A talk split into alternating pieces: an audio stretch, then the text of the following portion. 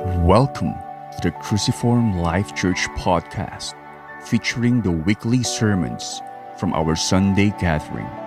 Please visit us online at www.cruciformlifechurch.org for more information.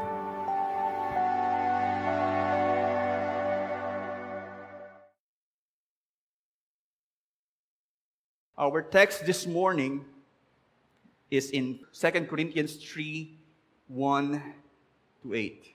And to express our faith in the Word of God, may I invite you to stand with me as you flip through the page of your Bible as we express that the Bible is indeed the Word of God, inerrant, authoritative, inspired, infallible, and meant to be heard throughout the world. 2 Corinthians 3 1 to 18. Are we beginning to commend ourselves again? Or do we need, as some do, letters of recommendation to you or from you? You yourselves are our letter of recommendation, written on our hearts to be known and read by all. And you show that you are a letter from Christ delivered by us, written not with ink, but with the Spirit of the living God, not on tablets of stone, but on tablets of human hearts. Such is the confidence that we have through Christ toward God. Not that we are sufficient in ourselves to claim anything as coming from us but our sufficiency is from God, who made us sufficient to be ministers of a new covenant, not of the letter, but of the Spirit. For the letter kills, but the Spirit gives life. Now, if the ministry of death, carved in letters on stone, came with such glory that the Israelites could not gaze at Moses' face because of its glory, which was being brought to an end, will not the ministry of the Spirit have even more glory? For if there was glory in the ministry of condemnation, the ministry of righteousness must far exceed it in glory. Indeed, in this case, what once had glory has come to have no glory at all because of the glory that surpasses it. For if what was being brought to an end came with glory, much more will what is permanent have glory. Since we have such a hope, we are very bold, not like Moses, who would put a veil over his face so that the Israelites might not gaze at the outcome of what was being brought to an end. But their minds were hardened. For to this day, when they read the Old Covenant, the same veil remains unlifted because only through Christ it is taken away. Yes, to this day, whenever Moses is read, a veil lies over their hearts. But when one turns to the Lord, the veil is removed. Now the Lord is the Spirit and where the Spirit of the Lord is, there is freedom. And we all, with unveiled face, beholding the glory of the Lord, are being transformed into the same image from one degree of glory to another. For this comes from the Lord, who is the Spirit. May the reading and the hearing of God's word add blessing to the preaching of God, to the preaching of God's word today. Let's pray. Lord, thank you, God, for gathering us once again. Lord, we confess that we have stony hearts that, that does not easily accept everything that we that you want us to hear. We are full of dust of earth. Our hearts are consumed by the cares of each one of us. We are led to the many pleasures, oh God, to the point, Lord God, that it is also continuously and gradually shaping our shaping who we are. Lord, we come to you and begging for your mercy, begging for your grace to come and quicken each one of us and cause us indeed, O oh Lord, to come alive in you once again and be able, O oh Lord, to renounce all our idols, to renounce, Lord God, everything, Lord God, that our hearts, after all, are pursuing, and come to Christ rushingly, O oh Lord, without any hesitation, and give our all to Him. By your Spirit, accomplish your will to each one of us today. And bless indeed, Lord God, the hearing and the preaching of your word as the very means, Lord God, to transform us. Right now, O Lord, and throughout eternity. Lord, we worship you indeed. Be glorified in Jesus' name. Amen and amen. Please be seated.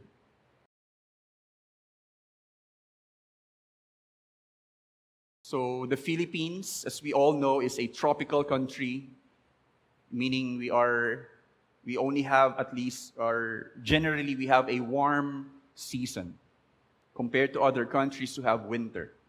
So for sure, we are not familiar with icicle, but we are only familiar with popsicle, like the ice cream, right? But icicle, every winter, are those water drop formations, at least that can be seen in the roofs of every house. You can Google it later, but icicle, again, are those water drop formations that are frozen throughout time. And icicle also, probably for sure we are not familiar again with icicles, but one thing that is that we are also need to know is that icicles are formed not instantly.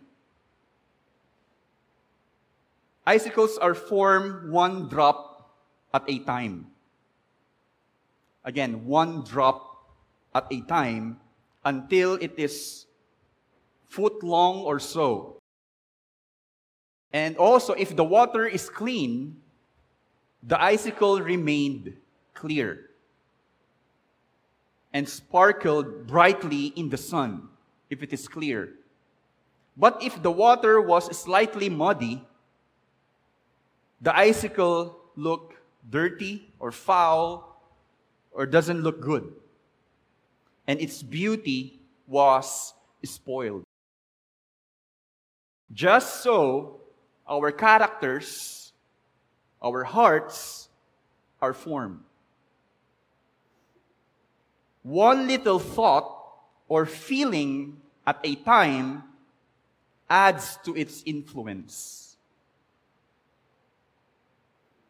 if each, though be wrong, or if, if each, though be pure and right, the soul will be lovely and will sparkle with happiness. But if impure and wrong, there will be deformity and wretchedness. There will be deformity and wretchedness. So, meaning, just like those icicles that are formed through time. And whenever there are just probably a small amount of dirt that were, that were also included in the icicle, it doesn't look good at all. I borrowed this in illustration, by the way, from Elon Foster. But in terms of becoming like Christ, becoming like Christ. A constant gaze at his glory, meaning regular a constant gaze at His glory leads us to become like Him. From one degree of glory to another through the work of the Spirit. If there is at least one aim for us as a church, it must be our gradual conformity to the likeness of Christ. And if there is one concern that we should exert more effort on, it must be keeping that gaze of each one always in Christ. I entitled our message today in 2 Corinthians 3 1 to 18 Into the Glorious Christ. Into the Glorious Christ. So let's look at our text today. So, here, as we have read earlier, Corinthians was a, is a letter written by Paul to the people in Corinth, and this letter reflects, Paul is reflecting the past issues. Remember, this is second, so-called second letter to the Corinthians. And in this letter again, he is reflecting the past issues that he dealt before, especially when he addressed them through a letter in First Corinthians, but also along with the new ones here in the second letter. First Corinthians, to, to, for us to know the difference, First Corinthians was written to call the believers to be one with each other. First Corinthians was written so that the believers will be united with each other, while Second Corinthians was written to encourage the church to be one with him in his ministry. To be one with him, to be one with Paul in his ministry. So, that being said, it shows us that there is a great there's a great tension at least from Paul because this because these people are really rejecting Paul as probably a official minister sent from the council of Jerusalem. He is probably he, even in his skills, in his personality, in the way in the way he speaks he is not passing in the standards or requirements of the Corinthian people.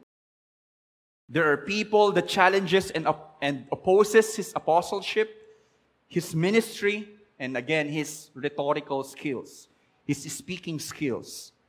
And though there are issues that Paul also addressed, of course, but majority, Paul is addressed, is defending his ministry in this letter. There are also other issues. His confidence and sufficiency in Christ elevates how we should regard the gospel ministry. The gospel ministry. So, though the believers in Corinth are Gentiles at large, so meaning if we may say also, Corinth is one of the main cities in Greece and composed of pagan people.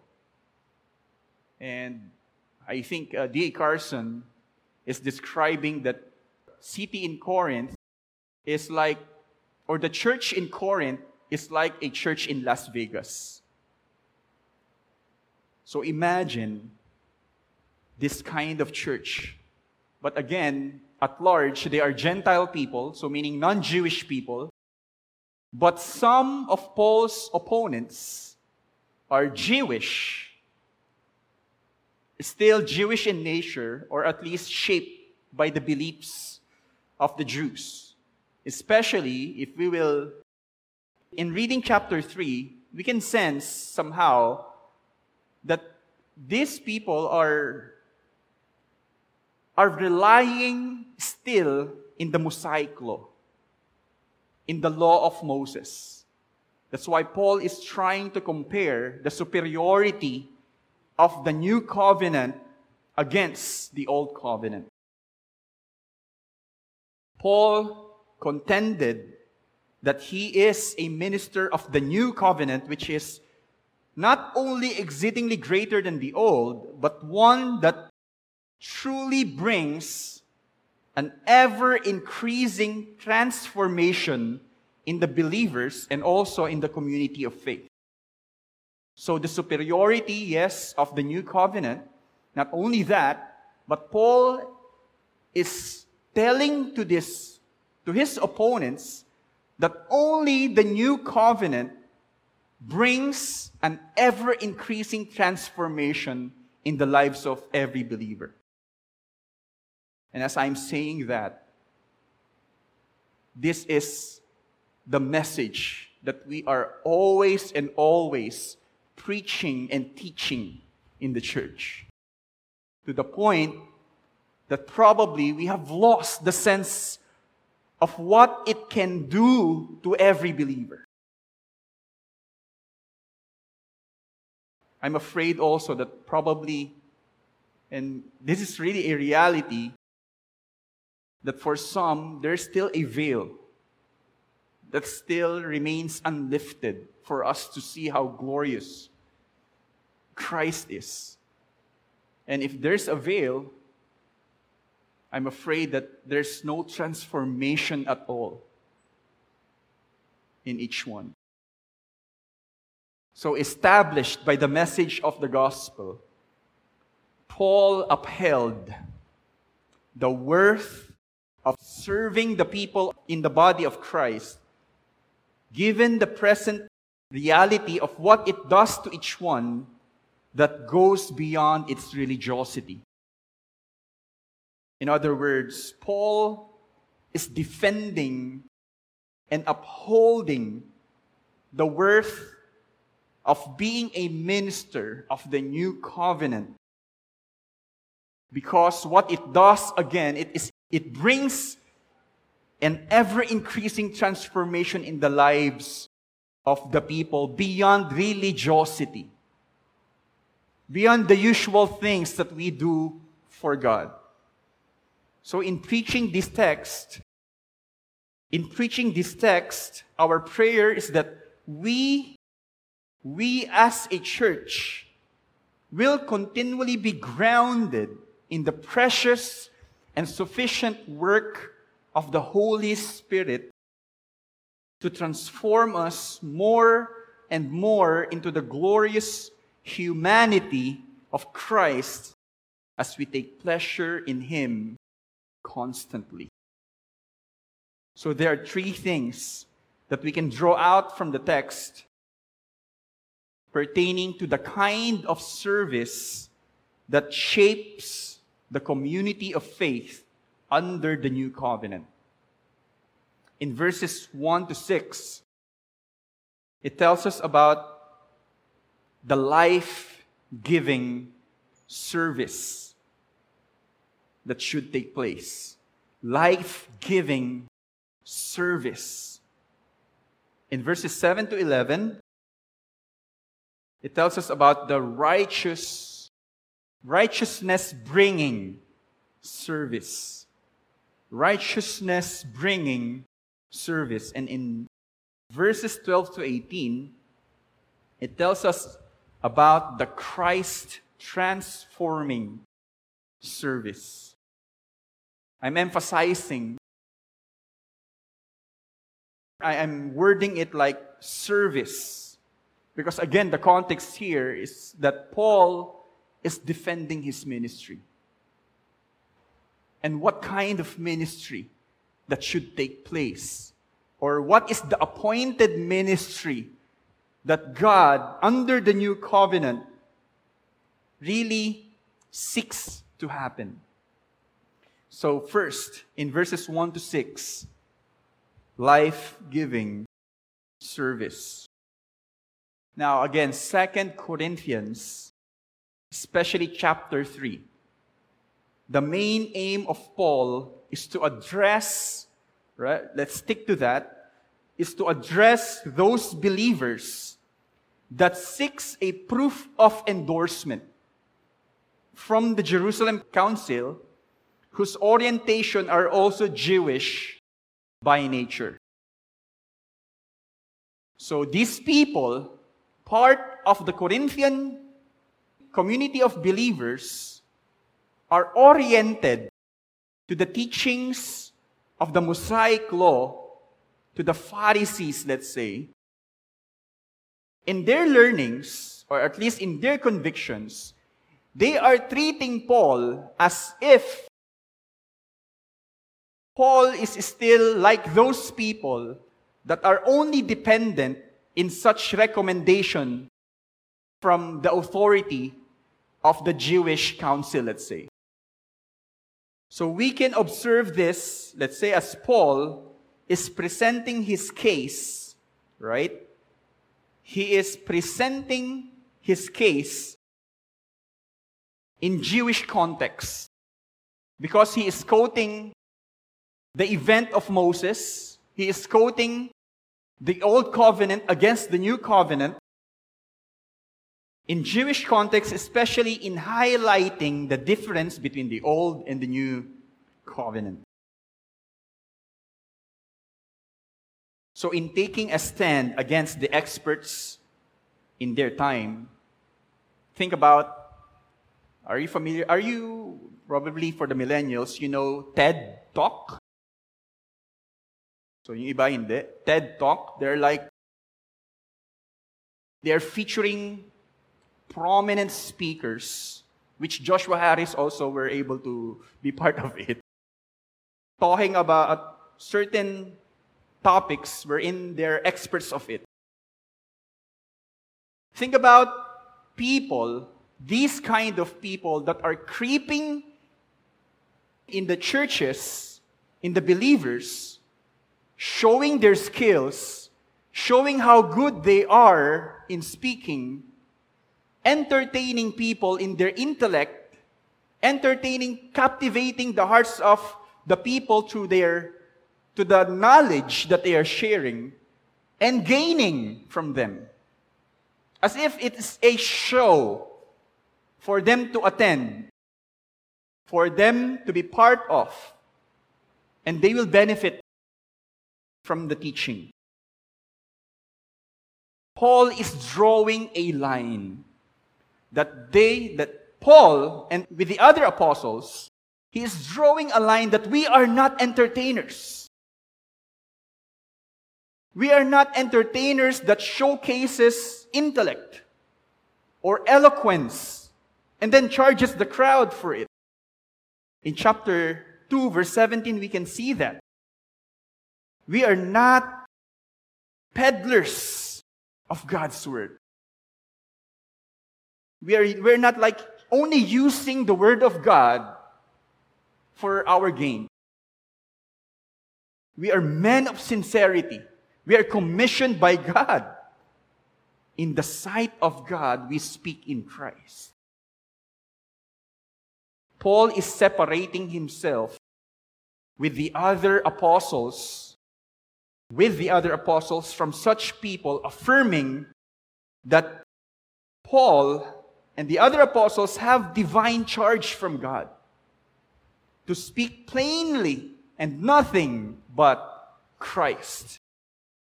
Nothing but Christ, but more superior than any wisdom. More superior than the wisdom throughout the ages. So, persuaded by their culture, these opponents of Paul are legalistic in nature. It's like, where's your paper, Paul? Show us some evidence demanding a letter of recommendation to show that Paul is indeed commissioned by the leaders in Jerusalem. And because if you will not show any evidence, Paul, we will treat you as an impostor. You're not a real messenger. Since they themselves have commendatory letters. Because these people are, let's say, we also have we have letters on our own. Where, where's your letter, Paul? Paul then responded in verse 1 in our text saying, Are we beginning to commend ourselves again? Or do we need, as some do, like you, letters of recommendation to you or from you? It's like, is it worthy of any response even? Napatulan yung mga hinihingi nyo? To be fair, right? To be fair, prior the conversion of Paul, he is highly recommended by the, by the group of Pharisees because he is an assassin, if we can recall the life of Paul before. He is so passionate in the law to the point that he wants to kill those who are in the way pertaining to Christ. So he himself has those many letters of recommendation to show, actually, if these people are Jewish. These opponents apparently carried letters, right, not from the apostles. The opponents of Paul. They're in the Corinthian church. They are also Christians, but they are still like the Judaizers who are still relying so much in the Mosaic law. Apparently, these people were not commissioned by the apostles. Because if we will treat the Jerusalem Council, right? So, Jerusalem, and far from Jerusalem is the Church of Corinth, which is pagan city or Gentile people.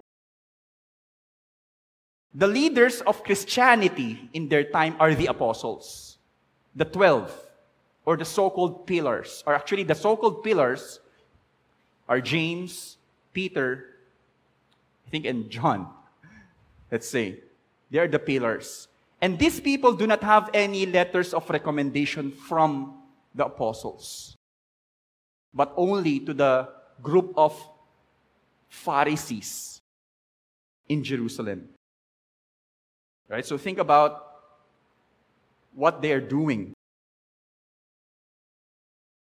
So these opponents, yes, but when these people seek apostolic commendation and proof from a preferred authority, Paul's letter of recommendation is testified by the lives of the Corinthian believers who serve as the living evidence for Paul's authentic apostleship. That's why, oh, you need proof that I am an apostle of Christ? Look at these people. Look what they have become. Look on their lives. Who do you think is the true apostle in terms of the result of my ministry? In terms of the message that I am proclaiming? They can testify and they and they are the living evidences that I am indeed an apostle. Paul said in verse 2 to 4, You yourselves are our letter of recommendation, written on our hearts. This is a good imagery. Because, like this paper, like this copy that I have, is printed by my printer. But the letter of recommendation of Paul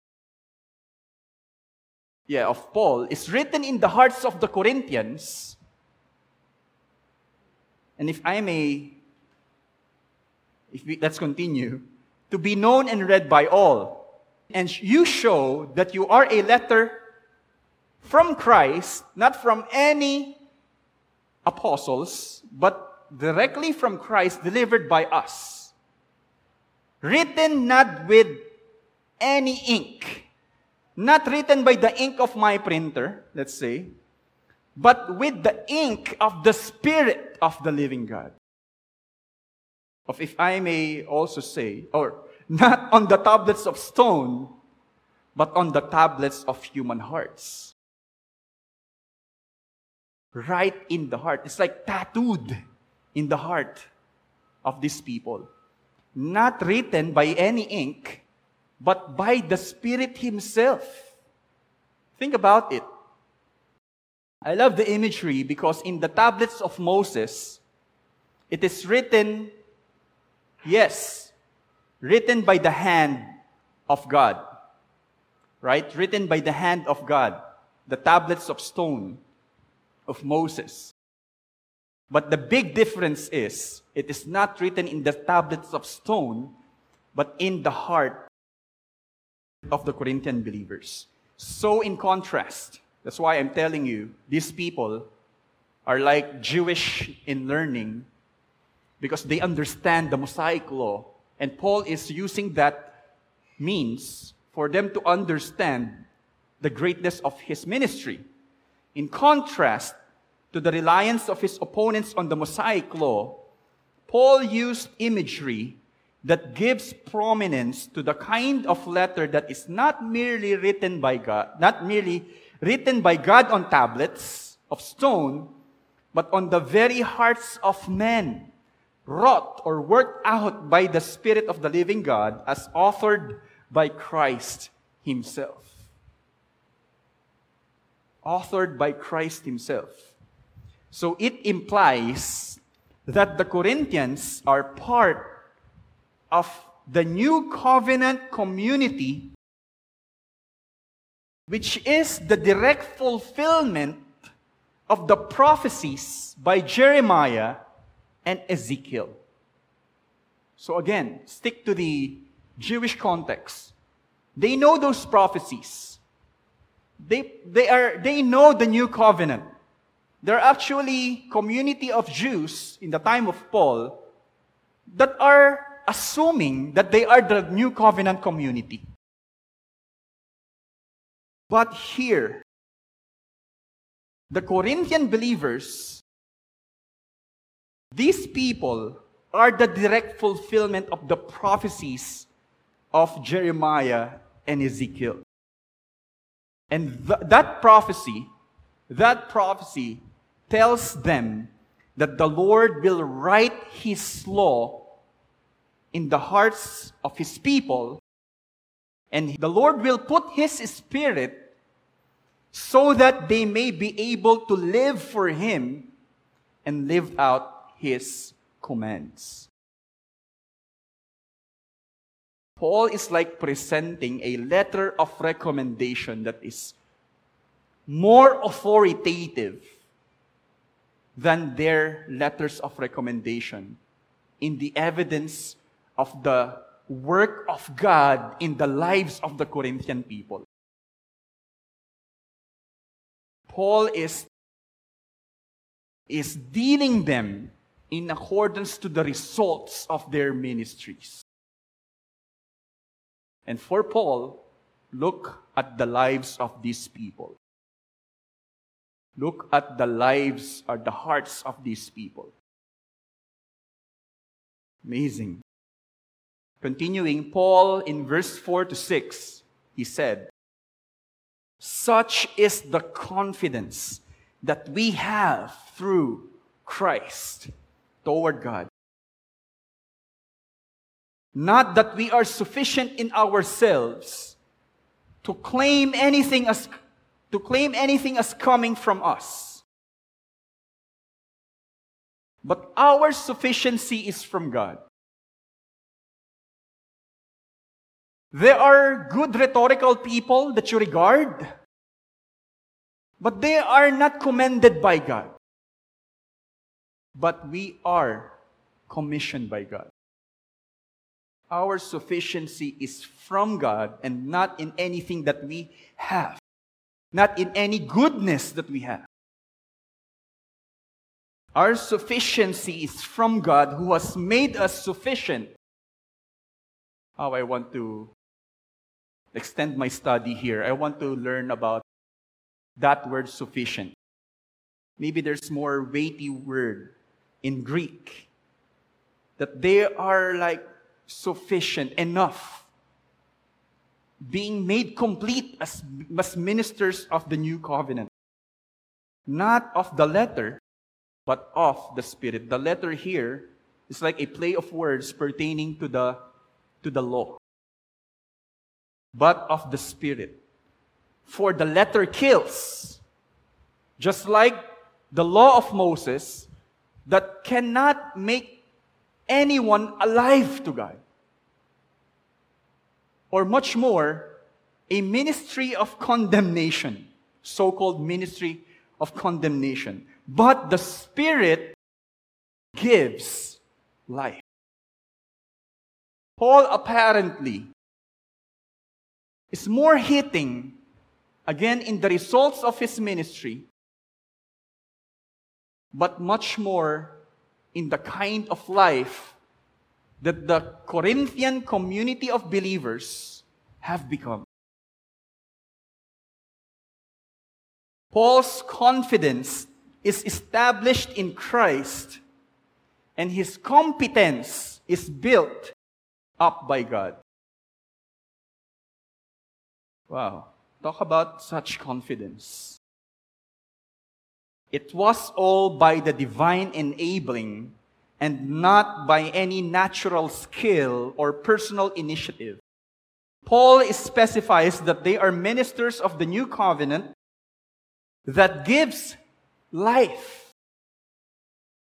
Compared to the old covenant that is lifeless, when he is, when he is emphasizing life, probably he's also like hitting on his opponents with regards to the results of the lives of people that they are, let's say, trying to win that is lifeless and only meant to lead us to Christ. I'm talking still about the old covenant. Lifeless at all and only meant to lead us to Christ. Because in Romans 10:4, Paul is saying that the end of the law is Christ. The law is the dead, the dead end for all human. You cannot go any further. But you will meet at the end Jesus Christ as your very need. You need a Savior because you cannot perfect the law. Christ is waiting for you at the end to realize that you need His righteousness. And Paul is telling that the new covenant in Christ Jesus is the one that really brings life to the people. Paul sets forth throughout the all community of faith under the dispensation, don't be triggered, of the new covenant, meaning period of the new covenant, that our service to everyone is much commended by its life giving nature flowing from Christ and caused by the Spirit. To put it simply, in our time today, since Christ came, the unfolding of the, of the new creation, when Christ fulfilled the work on the cross for our salvation, the renewal of all things is started already and continues to take effect to everyone who believes in him. Church, we are under the new covenant. And it is meant to bring life to each one of us. We are privileged. We have every opportunity to give all our energy for this very purpose and not for anything else to bring life to everyone who is dead in sin. This must be the nature of our service to each one in the church. When, when I'm using the word service related to so called ministry, because ministry is like already abused term, like be, just like doing it for the sake of ministry, for the sake of doing it for the church. But after all, we're not really looking after, we're not looking after the results of change in the lives of people. We are not after the transformation of the people. What I'm trying to say is just like Paul, in emphasizing the life of the people, our service must breathe life in our soul, in our intellect, in our conscience, in our actions, and in our whole being beyond any doctrines that we can know. You may recite the shorter, Westminster Shorter Catechism, but lifeless at all. No change at all. You may have read the Bible year after year, still dead before God. Beyond all of these things that we can do, beyond the activities, the obligations that we need to fulfill, instead, beyond the obligations that we need to fulfill, instead, these things that we do are sucking life out of us. Mas kinukuha yung buhay natin kay Kristo kaysa magbigay buhay sa atin. So may it be that our aim is to give life to the people, to the people that we serve, more than filling up the checklist, our checklist, because the only meal, let's say if we will go to a good restaurant, we are after the bestseller. There's no bestseller, but the only meal that we want to serve to everyone in our church is the truth of Christ. And brought to life by the Spirit. I hope I can expound more in that. But the second kind of service that we can see here from Paul in verses 7 to 11 is the righteousness bringing service. Righteousness bringing service. So Paul continues to develop in the remainder of the chapter, in the remainder of the chapter until verse 18, the superiority of the new covenant. So in verses 7 to 11, Paul's argument here is structured in the understanding, okay, uh, verses 7 to 11, the way Paul presented it is like the technique of the, rabbi- of the rabbinic, of the rabbis during that time. I think I, we encountered this in our doctoral class mentioned by John Murray. for Fortiori something, meaning a kind of presentation wherein he is using an analogy of lesser to greater. Lesser to greater, not contrast.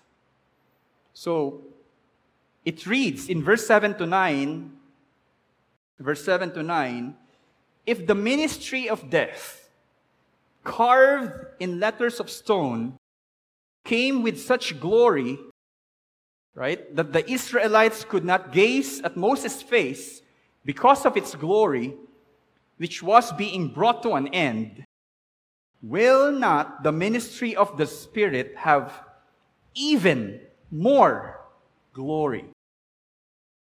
For if there was glory in the ministry of the condemnation, of, the, of condemnation, the ministry of righteousness must far exceed it in glory. Simply put, it's like the old covenant. Paul is saying there is glory in the old covenant, but there is much glory in the new covenant. To the point that the old covenant is being eaten by the new covenant and it, it is gone. So when Moses, recalling, because Paul is leading us to the narrative of, the, of Moses' event when he met God in Mount Sinai. Remember? Moses met Yahweh in Mount Sinai, the place where Moses received the Ten Commandments. So when Moses received the two tablets of stone, where God wrote his Ten Commandments, he carried with him, yes, he is carrying the two tablets of stone descending down, descending in the, from the mountain, descending in the mountain. He is also carrying ra- the radiance of God's glory. I don't know, but if you will go right now in the open air under the sun, and then you go back here, I don't know if you will radiate the glory of the sun, pero pawis na pawis ka, mainit ka. May nangyari, right? May effect. But the radiance of God's glory were also being carried by Moses as he went down from the mountain. And imagine the Israelites cannot gaze directly in the glory that Moses possessed. I'm already telling it right away. But we can find it in Exodus 34, 29 to 30, and it's, we can directly know from here.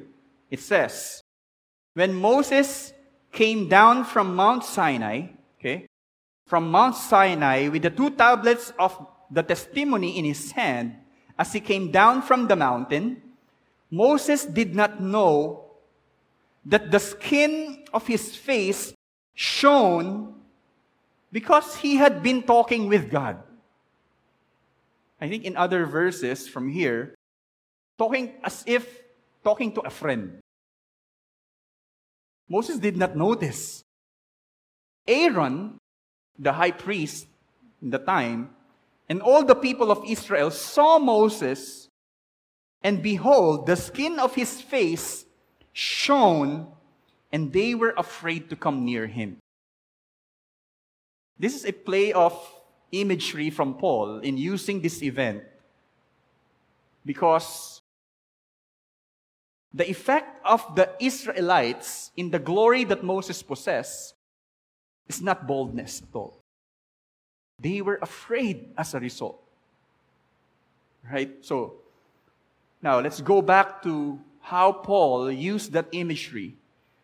The glory in the face of Moses is still bound to fade later. It says again in, in verse 7, in the last phrase, which was brought to an end. Meaning, Moses, in the glory that he carried, radiating it, they're saying that the moment Moses is going far from the presence of God, sooner or later it will fade away. It is not lasting. It will not last. Paul's usage of this event portrays that in the hands of Moses is the old covenant. It's, it is explicit, it's clear. He has the old covenant whose glory is fading away. So it's actually confusing, but we have to rely on Paul's argument because he is trying to say he's not talking about the glory of Moses. But the picture is the old covenant has glory. Just like Moses, the glory of Moses from God is fading away, the old covenant also sooner or later is fading away or actually will fade away, will be brought to an end. because all it brings is death and condemnation, that another covenant must come to replace it and bring righteousness to all and really bring holiness to all. So Paul continued in verse 10 to 11. Paul said, Indeed, in this case, what once had glory has, has come to have no glory at all because of the glory that surpasses it. For if what has been brought to an end, the old covenant, came with glory, much more will what is permanent have glory. So again, the difference between the old and the new covenant. Paul Paul is not diminishing the glory of the old covenant, as I have said earlier, from lesser to greater. He is not diminishing that the old covenant has no glory at all. Plainly as that. But it, it has no glory later on because the new covenant surpassed the glory. The greater glory of the new covenant that will never fade away. That will never fade away. And think about this. I asked this, I said yesterday, I want to Google it to make sure. But I asked Joy, and probably a normal person, what do you think? The moon has its brightness, the moon, at night. But does the moon have brightness in the day? What do you think? Is the moon also disappearing or still there, but can no longer be seen because of the brightness of the sun? I hope Google will answer yes, you're correct. But I think the moon can no longer be seen because of the glory of the sun. When after all, the brightness of the moon have its source from the sun also. Given that picture, our time today under the new covenant has a surpassing and even greater glory than the time of Moses or in the, in the time of the Israelites. Paul's service to the believers in administering the new covenant worked out by the Spirit is far greater in glory since it brings forth righteousness.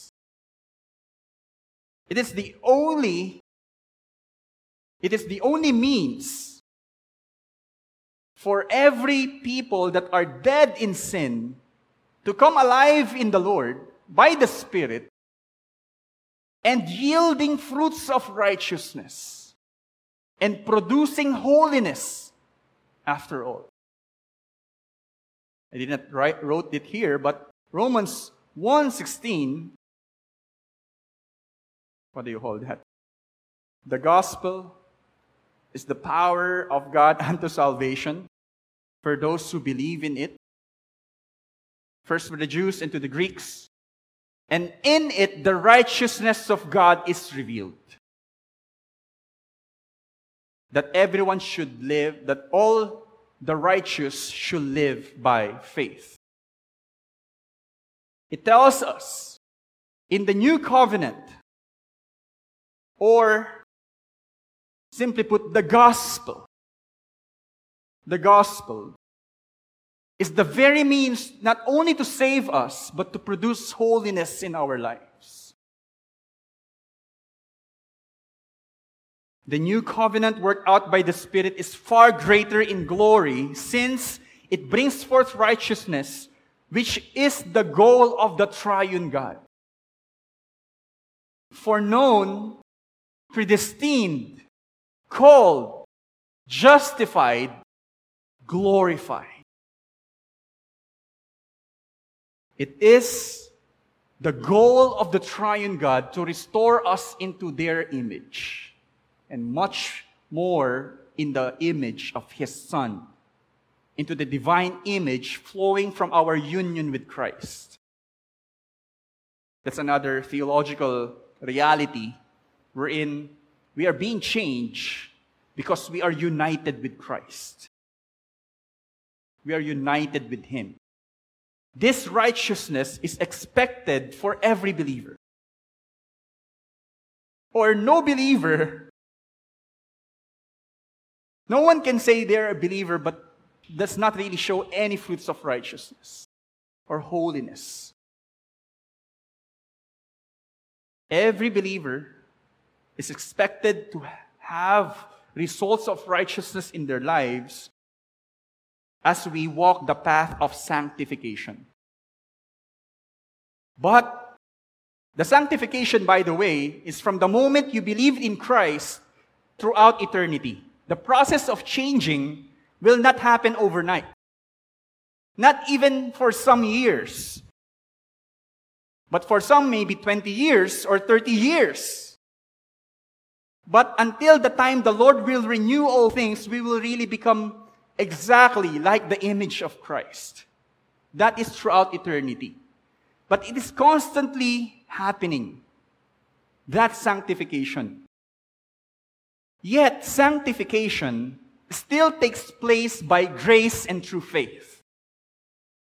Meaning, it also requires, that also requires study, prayer, and conscious effort. Maybe you will brand me as if, hey, you're talking about works here. I quoted this, I referred I referred to Reform Study Bible here. Okay? I'm just trying to make sure that I'm not imposing works here. Dane Ortlund, he has this new book, Deeper. And how I wish I can put that into prize next week, I hope. But he's commenting in his book, he said, Christian growth is bringing what you do and say, is bringing what you do and say and even feel into line. It's like there is a line sa Jollibee, let's say, you're falling into line properly. In falling into line with what in fact you are you already are. So, meaning, Christian growth is like you are already being made holy by God in Christ Jesus. Christian growth is always falling into line in that reality. You're not going away from it, but you're sticking into, into that path. Because you are already being changed by God in, in Christ.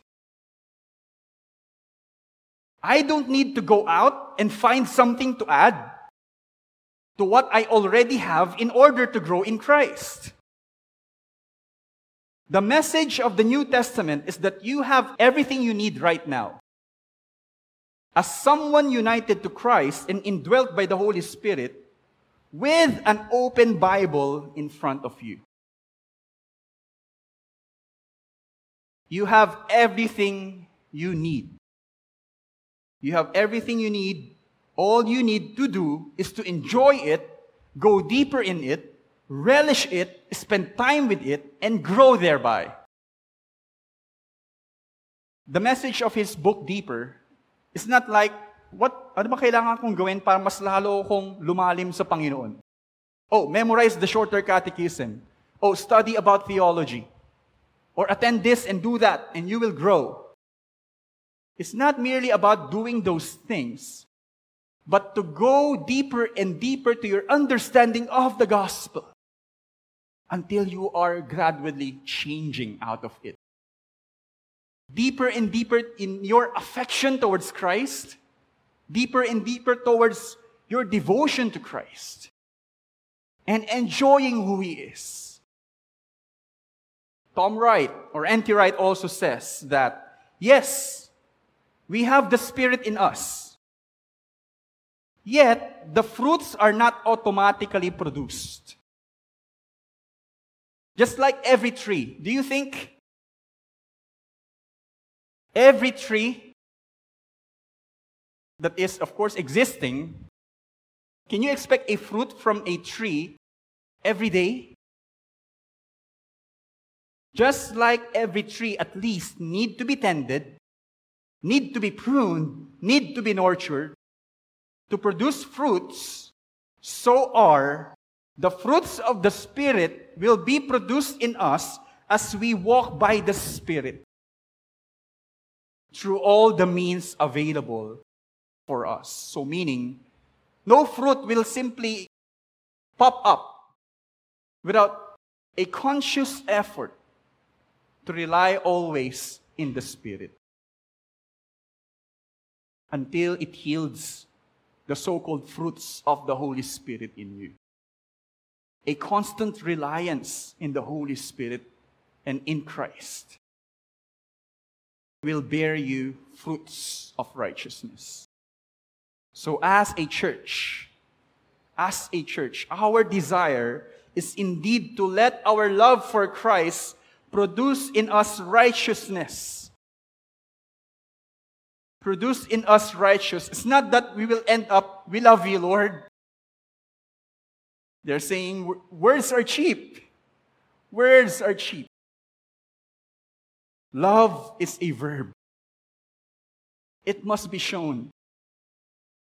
If you really love me, Jesus said in John, I think chapter 10, 15, if you love me, you will obey my commands.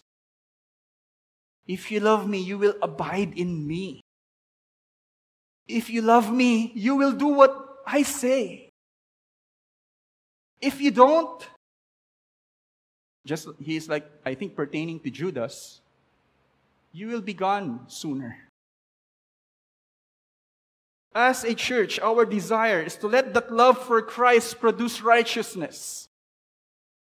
As we constantly rely on the gospel, may we all seek to serve one another by faithfully drawing each one in the gospel deeper and deeper and never be exhausted in it.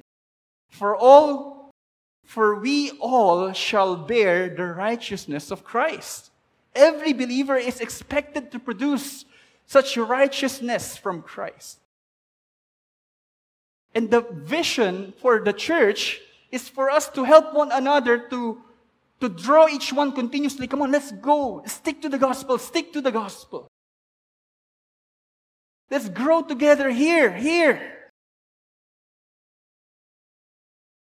Paul gives a sharper focus on the next passages. So, in the last point in our sermon, in verses 12 to 18, Paul tells us about Christ transforming service. Christ transforming service. So Paul continued in verses 12 to 16 Since we have such a hope, we are very bold. This is another, this is another illustration at, let's say, still using the imagery of Moses at Mount Sinai. Since we have such a hope, we are very bold. Not like Moses, who would put a veil over his face, so that the Israelites might not gaze at the outcome of what was being brought to an end. But their minds were hardened. For to this day, when they read the Old Covenant, that same veil remains unlifted.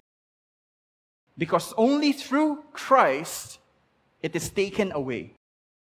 Yes, to this day, whenever Moses, now Moses is like here, law personified by Moses, whenever Moses is read, a veil lies over their hearts. There is a covering. But when one turns to the Lord, to Christ, the veil is removed.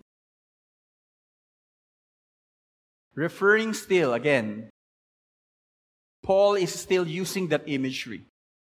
referring still to the glory that Moses is radiating after he had met with the Lord. Now, here, Paul gives an emphasis. Paul gives more emphasis on that glory. On the glory again. But more emphasis pertaining to the transformation that the new covenant brings. Earlier, when we read Exodus 34, the effect of the Israelites, Aaron and the people, they're afraid. They're afraid. So here, for Paul, okay, Moses is the type of Jesus in the Old Testament. Okay? In theological studies or biblical studies, it's like typology. You're trying to see David as the type of Jesus in the Old Testament. That's why Matt Chandler is saying, You are not David. Do you know that? Anyway. So, Moses is the type of Jesus in the Old Testament where both Jesus and Moses brings an effect to the people when these people are gazing at their glory. At their glory. So, meaning, the Israelites are looking to Moses, there is an effect. People are looking to Jesus in his glory, there is also an effect. In order to protect the Israelites to be blinded by the radiating glory of Moses, it says that Moses, not the Israelites, by the way, Moses is the one covering his face. Okay, because for some, like me, I thought it's the Israelites who are covering their face.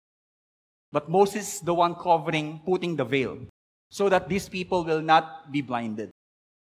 He would put a veil over his face.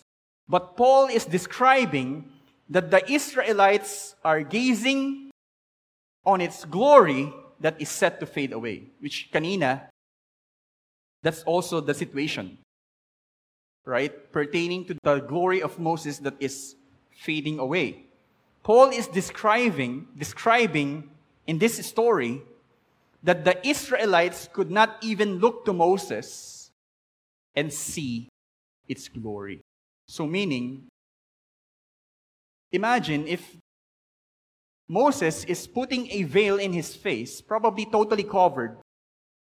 Somehow, the Israelites will not see the glory right?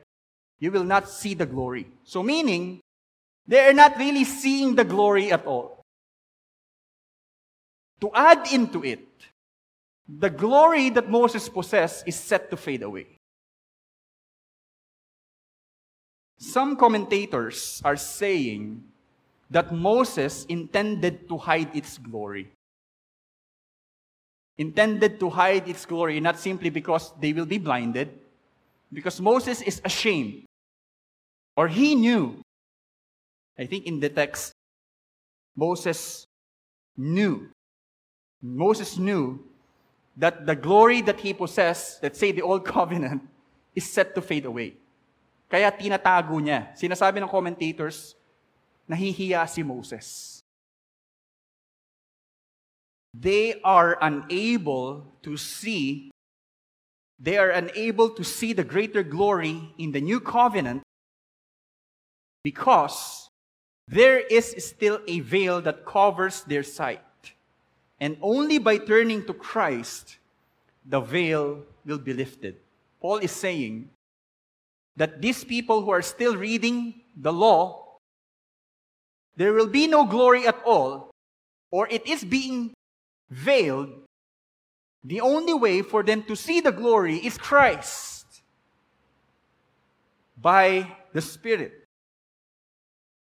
Paul further expounded, continuing in verses 17 to 18 Now the Lord is the Spirit. And where the Spirit of the Lord is, there is freedom. And we all, with unveiled face, beholding the glory of the Lord, are being transformed into the same image from one degree of glory to another. For this comes from the Lord who is the Spirit. Now, in verse 17, it begins with, Now the Lord is the Spirit. To give us at least three possible interpretation, how do you understand that? There's a person of the Spirit, there's a person of the Son, there's a person of the Father. The Spirit is Christ. What do you think? So there are at least three possible interpretations. It can either mean, according to Sinclair Ferguson, it can either mean from the Spirit of the Lord, from the Spirit of Christ, or from the Lord, who is the Spirit, or from the Lord of the Spirit. It's very crucial. That's why interpretations are very crucial because it because the meaning theologically will affect our understanding in our life. He says, Sinclair Ferguson is saying that the third interpretation is the most theologically correct, meaning from the Lord of the Spirit. Paul then is saying, in effect, that the Lord Jesus Christ is the Lord of the Spirit. Herman Bavinck also says that the Holy Spirit has become entirely the property of Christ. It is from Christ and was so to speak absorbed into Christ or assimilated by Him. In some sense, the Spirit is the Spirit of Christ. Yet, the triune God are still distinct in persons. It tells us then that whenever the Spirit of Christ takes possession of the heart of a man, that man is set free. This is a reality. The Spirit of Christ dwelling literally in each one of us. Not only abstract, in an abstract sense, like only a picture in the mind, but it is a reality dwelling in every believer, making us alive and changing us. Again, this is the Spirit of Christ. And I love F.F. F. Bruce when he described the Apostle Paul in, in using 2 Corinthians 3:17, Paul is the apostle of the heart set free. The apostle of the heart set free. It happened to him, and his message is to liberate also those who are in bondage, enslaved by sin. Now, Paul, in the last verse, in verse 18, we are now in the last verse. In the last verse, Paul is summing up the very point of the whole chapter. The very point of the whole chapter regarding the superiority of the new covenant. His service to the community of those who belong to Christ, the Christian community, his service is more glorious for it brings everyone to an ever increasing transformation into the glorious humanity of Christ. And in literal analysis, let's say, the main verb here is being transformed. As we behold Christ. That's the participle, so meaning through our beholding in Christ. And the beholding is in a progressive state. It continues. It continues. You are transformed more and more and more and more as you behold continuously in Christ. This progressive and gradual, little by little, the, the good interpretation of ESV is one degree of glory to another. whenever we reflect, there is transformation gradually taking shape in each one of us whenever we reflect on the glory of Christ in his crucified and resurrected life. But indeed, this all comes from the Spirit of the Lord, who is, or from the Lord, who is the Spirit. Now, as a church, as a church, what should occupy our intentions in serving each one is not merely to bring our gaze to Christ. Yes, in serving one another, we want to bring their gaze to Christ. But it's not only that. We want to protect that gaze. We want to fight at all costs to bring the gaze of each one to Christ.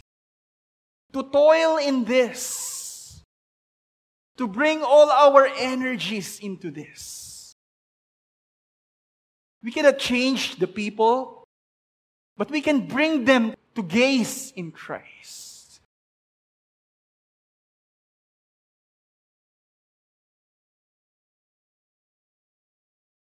Our transformation, our transformation is highly dependent on our gaze to Christ. For crying out loud dependent on our gaze to Christ on a regular basis. That we are, because we are all prone to wonder, to leave the God that we love. There are many attentions calling our gaze. And we are prone to shift away or to drift away from Christ. Whenever you drift away, the transformation is being hindered. Literally. Because the psalmist, even in Psalm 115, that those who make their idols become like them, lifeless like them. So whenever you gaze on other objects other than Christ, who are idols outside from Christ, you also become like them.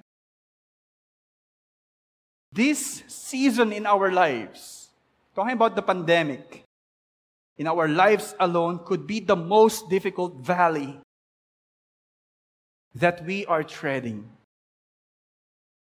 Many lives were taken services. We cannot gather easily. We're dependent online. We are led to many issues. Our work is really taking a toll, even if you are at home. Psychologically draining us. This season in our lives could be the most difficult valley that we are treading. And we as a church should all the more serve one another to make sure that we are all together gazing in the Lord and fighting for our glorious transformation in Christ. All the more.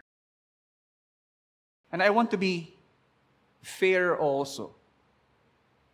Because this is the reality of the people in the Bible. So, as we come to a close, throughout the scriptures, whenever the people of God are in need of rescue or they are living in tribulation, God changes the hearts of his people by lifting up their gaze to see his glory.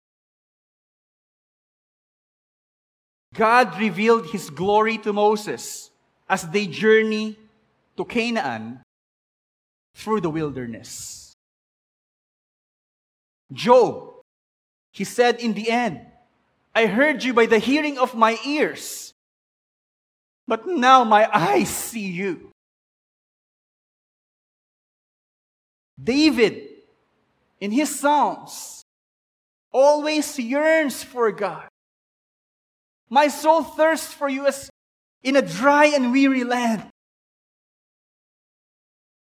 Why is he in the wilderness? Because he is being he is being followed or hunted by his enemies. And kanina siya pumupunta? Sa Panginoon. In the year when the Israel's great king Uzziah died, Isaiah saw the holiness of God. For them, their dependence is the king. Pag namatay yung leader nila, their world is also put into disorder or into chaos. But the Lord lifted up the vision of Isaiah hey, I am the one who is really reigning. Look at me. I'm the real king here. Isaiah saw that vision and he saw himself undone. When the Israelites were captivated by their enemies in exile, God revealed himself and his purposes to Ezekiel and Daniel in visions. And I'm reading Daniel and Ezekiel, of course, after Ezekiel, Daniel, there are expressions like, masyadong napagod si Ezekiel because of the vision or Daniel. At that time, when Jesus, in, at the time when Jesus came here on earth, so intersecting throughout history the appointed time for him to come, Nicodemus, seeking for deeper understanding of the scripture, went to Jesus at night, not, not automatically transformed, but he found himself helping Joseph of Arimathea when Jesus died. He was present at the time, and in that picture, after all, he is believing that Jesus is indeed the Messiah. In his death, in that glory. The soldier who is guarding Jesus on the cross. When there was an earthquake, he confessed, Truly, this is the Son of God in seeing his suffering. The two men on the road to Emmaus was deeply troubled for their hopes on the Messiah and was radically transformed when Jesus opened their eyes to see that he is, the, he is not really dead but has risen. The disciples seeing the ascension and the Pentecost were fueled to spread the gospel even under persecution. Stephen saw the glory of the Lord while being stoned to death. John the Beloved saw the divine warrior Christ in glory in the island of Patmos and saw visions of what the Lord will do in the last days so that the believers will be strengthened. The saints throughout the dark years of the church, after the apostles, after the apostolic age, the dark years, many years, blinded by the truth of the gospel, later on in the time of the Great Reformation confessed, post tenebras lux. After darkness, light. Because the gospel was lifted. The spirit filled churches today who see the light of the gospel are continuously transformed. And this glorious ministry continues till our Lord Jesus comes and reign with us. So we confess, we all, with unveiled face, we all together with Paul, seeing the glory of the Lord, beholding it and gradually being transformed into his likeness by the Spirit. With all of it, here's the simple message of our preaching today. The effectiveness of our service to each one is not validated by mere systems or bold efforts or audacious efforts, but by the constant desire of each one for the glory of Christ transformed by the Spirit. Meaning, it is validated by the lives of each one of us who are so into Christ. It is not validated by the goodness of our setup. It is not validated by the goodness of how we organize things. It is validated by each one always wanting Christ in their lives. As we step into another year, starting next Sunday, as Cruciform Life Church, may everything we do boil down to nothing but to serve one another to be transformed into the glorious image of our crucified and resurrected Lord and Savior, Jesus Christ. Let's pray.